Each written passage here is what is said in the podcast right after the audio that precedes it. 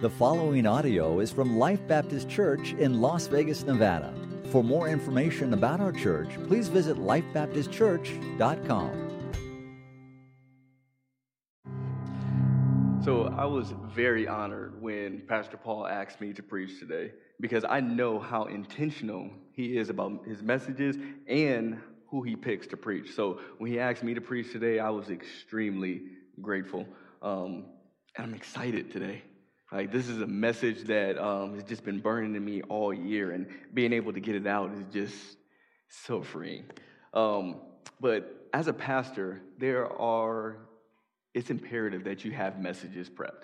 It's like you always have to have a back pocket sermon on hand, regardless of any of the situations. But today is different.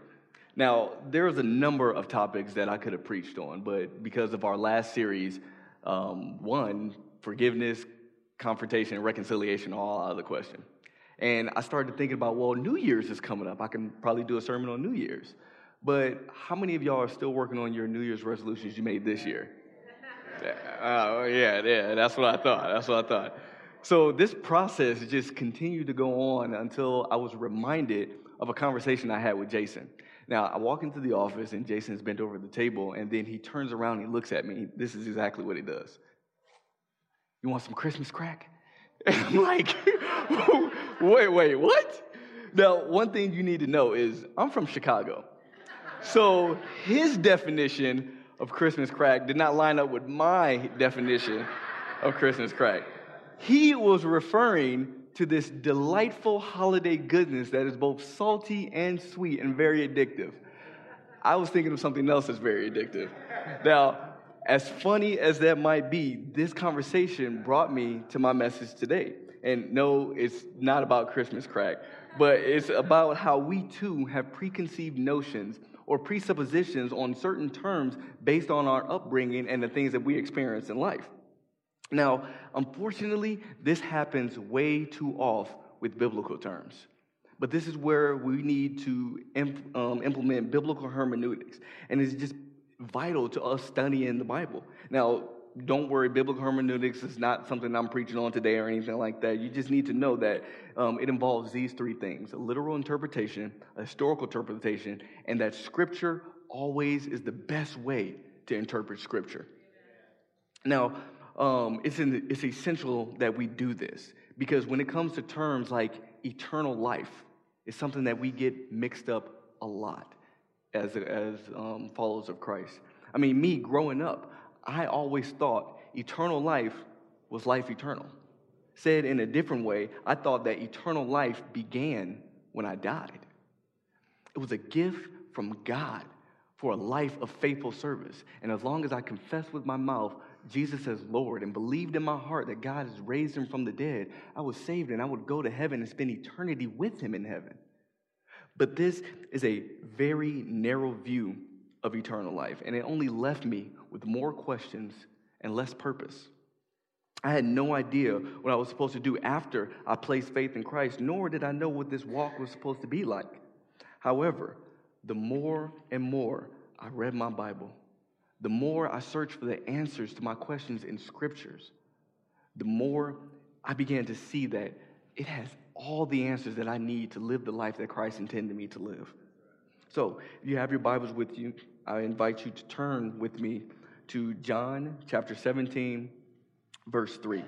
Like I said, today I will be speaking on eternal life, and this is the best place in your Bible, the only place in your Bible that you will find the definition for eternal life. There are other references to your Bible about eternal life, but they all talk about obtaining it, looking for it, it being given, who is worthy of it, who is not worthy of it, so on and so on. The list goes on. But this verse is the only one in your entire Bible that gives you a pure definition of what eternal life is. So I would like to go in and break down this verse, but before I do, would you pray with me? Father, I thank you. Lord, I pray that it is your will that's done today. Father, that you decrease and that you increase, Lord, and I decrease. Father, get rid of any pride that is in me. Get rid of anything that will cause your word not to go forth, Lord. I pray that anything that I've written down is what you would have them to hear and not what I would have them to hear, Lord. I pray for your will in Jesus' name. Amen. So, we are in John chapter 17, verse 3. It says, "This is eternal life, that they may know you, the only true God, and Jesus Christ, whom you sent." Now, this is the longest recorded prayer that we have of Jesus documented. Most scholars refer to this as the high priestly prayer. And in the first section, Jesus is talking how the cross would glorify him because it was the Father's will that all who believe in him will have salvation. This was his plan. And prior to this, Jesus' disciples were excited. They were eagerly expressing their satisfaction because they finally knew what he was talking about. Jesus spent his ministry here for 3 years. And the entire time, his disciples were with him, namely the 12. And they were with him from the very beginning, and yet they were often puzzled by the things that he was saying. So much so that he had to go back and reiterate or re-explain what he said. Now, this all led up to Jesus clarifying in his prayer what eternal life is. So, like I said, I would like to go down and break down what eternal life is, and then answer the next question: what do we need to know about eternal life? So, the first one, what is eternal life? Jesus says it is to know God. It is not a mere conscience of unending existence, but a life acquainted with God. When we form a relationship with him, we see the outstanding realization that eternal life is knowledge, or rather the pursuit of knowledge in God. The English word know means to be aware through observation, inquiry, or information. So for us, once obtained, it serves no further purpose. This is why it is so easy for us to say, "Oh, yeah, I know. I got it." Hey, if you eat too much Christmas crack, you're going to get a stomach ache. No, I know, I got it. Don't worry about it. I know this already. But this is the same mentality that we take when attempting to know God through the Bible. And I say attempting to know God because knowing about God is not the same as knowing God. Think of it this way. Without a doubt, Michael Jordan is the best basketball player to ever come out of Chicago. Some would say that he's even the best ever. Now, at 6'6", 216 pounds in 1984, he was drafted as the number one draft pick, third round pick overall out of North Carolina. He would go on to score an average of 30 points per game and ending his career with 32,292 points. He would win 6 NBA championships. Twice he did it back to back to back. He would be named the MVP for 6 years. And then he would be named the slam dunk contest 2 years in a row. In 2014, he was the first NBA billionaire. But if he was to walk through these doors right now, would you say that I knew him or that I knew about him? See, my relationship with Michael Jordan is how most Christians' relationship with God is. It's an intellectual knowledge, but not an intimate one. This is what Jesus prayed for. This knowing God intimately is what he was praying in John 17:3. The Greek word of know means to come into knowing, to continue to know, knowing. It is a verb that means ongoing. This is the type of relationship that God wants to have with us. It is a matter of personal involvement of the mind, will, and feeling. It involves your entire being to know God. J.I. Packer, in his book, Knowing God, says it like this: "What are we made for? To know God. What aim should we give ourselves in life? To know God." What is eternal life that Jesus gives us? Knowledge of God. What is it that brings the most joy in life and gives us delight and contentment? Knowing God. Listen, once you become aware that the main purpose you are here for is to know God, all of life's problems fall by the wayside because they become insignificant in the face of a holy and righteous God that loves and cares for us and desires that we know him. However, the person that sees this only as a religion, a set of do's and don'ts, they can't grasp this. They won't be moved by it. And this is partly because they have a skewed view of who God is. But this is why Jesus continues in John 17:3, and he says that it is to know God and the only true God, which is my second point.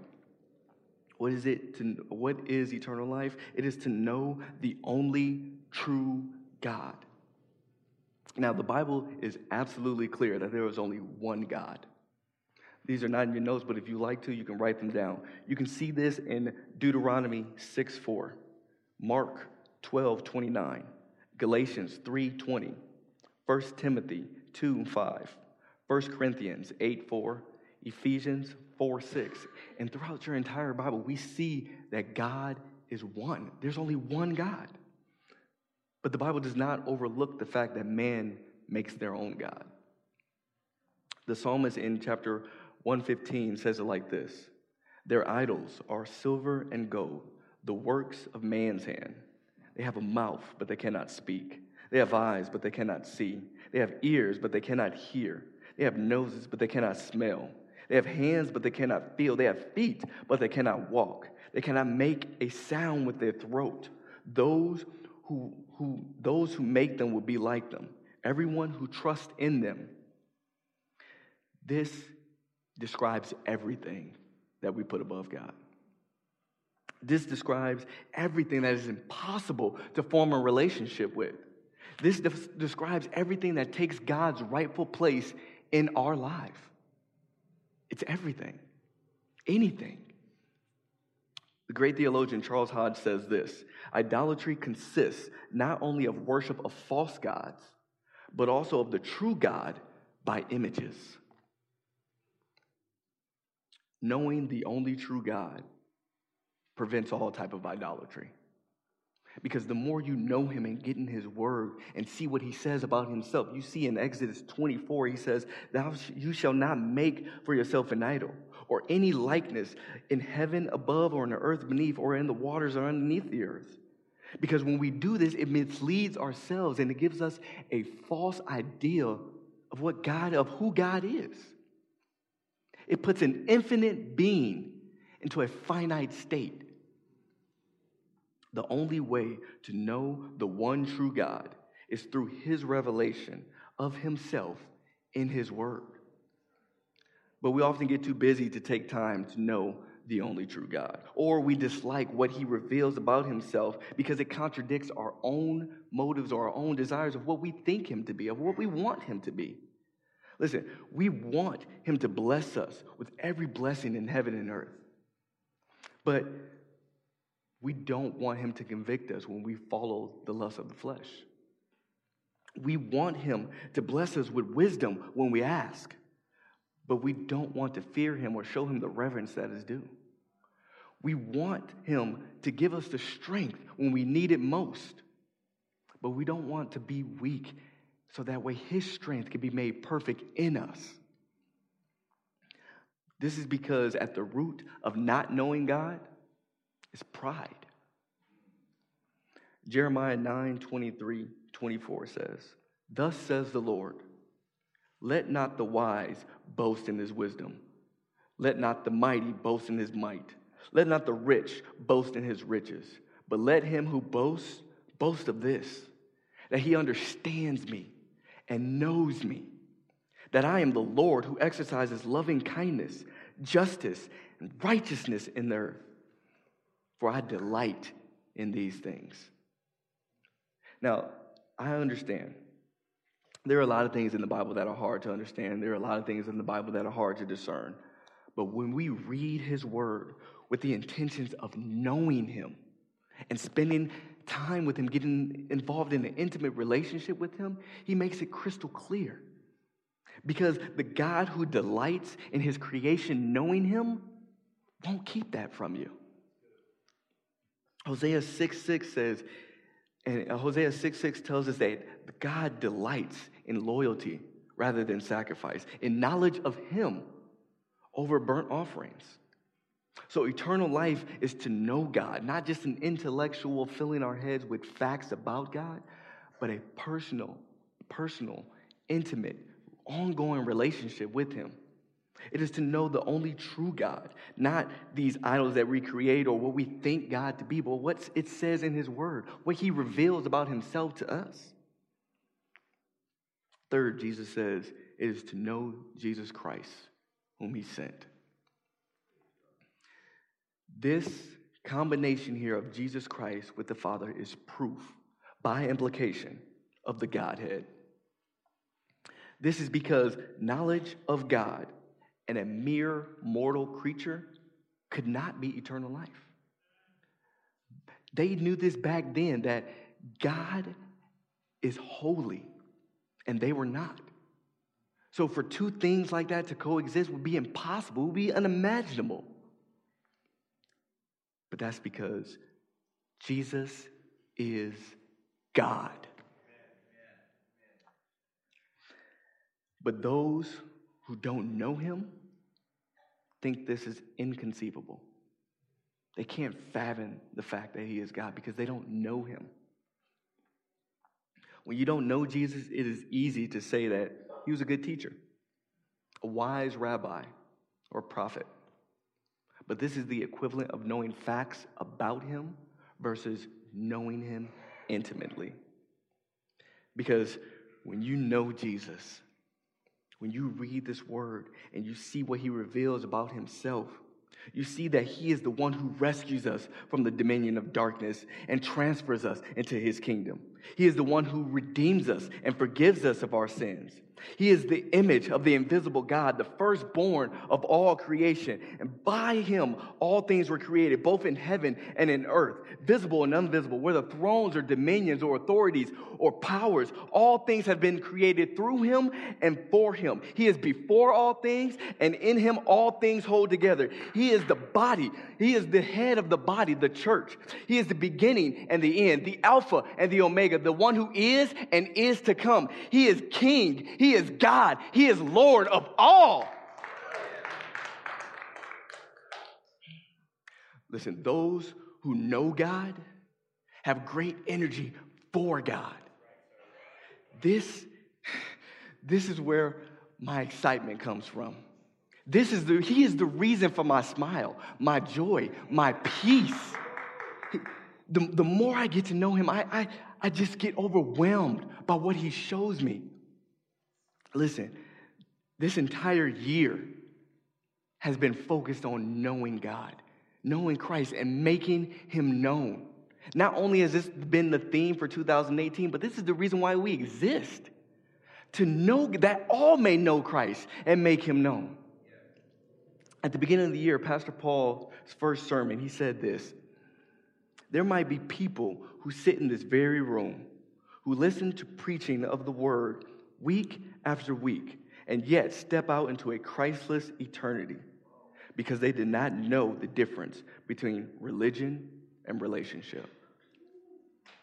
Listen, our heart's prayer has been from the very beginning that you know Christ intimately, that you spend time with him daily, that you learn more and more and more about him. This is why on the back of our sermon notes, we have a book recommendation that can help you read so you can grow spiritually to know God. And we also have a verse so that way you can hide God's word in your heart so that way you won't sin against him, and then you can continue to know God. We have also put in our vestibule this prayer board because prayer is another way where you can know God.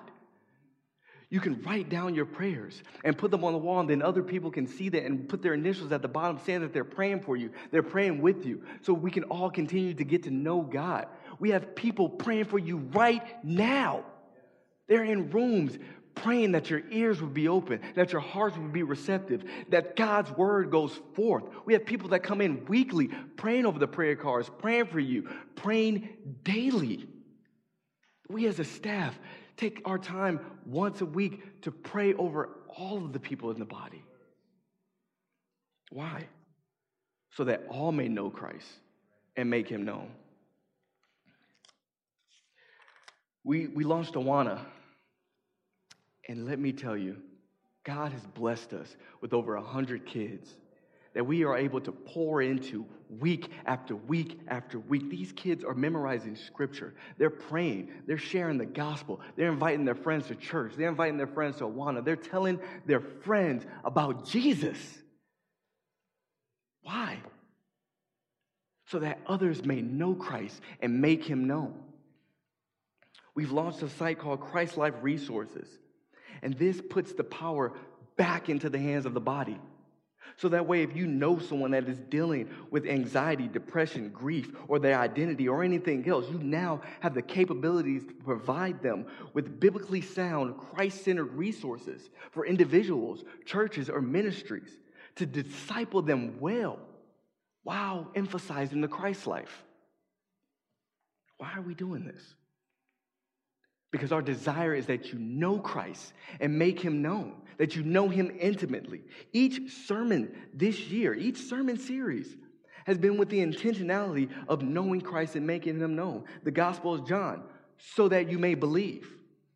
Further with God series, so we can go further with God in faith, in prayer, in intimacy, in service, in love, and in vision. The anatomy of a relationship.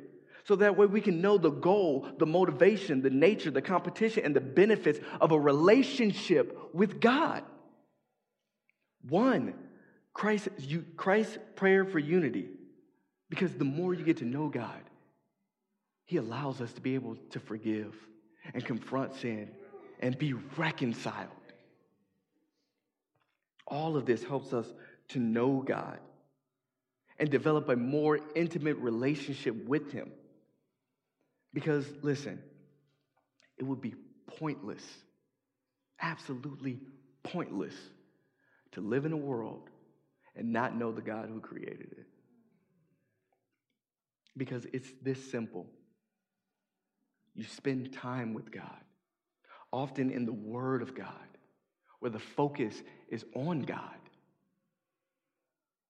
That's how you build a relationship with God. That's how you continue to know him and know him more. So, as I close, I have 3 extra points, and these are not in your notes. But it answers the question, what do we need to know about eternal life? The first one you already have, what it is.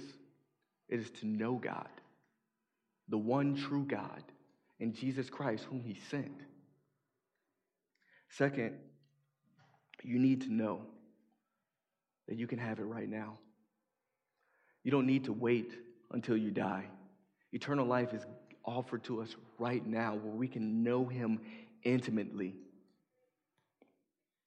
And third, it never ends. Knowing God has no limits. You can continue to know him every single day of your life. Listen, you can read, you can study, you can listen to the Word of God every single day for the rest of your life, and you will always learn something new about who he is. He will always continue to reveal himself to you because he says, if you seek me first, God delights in us knowing him.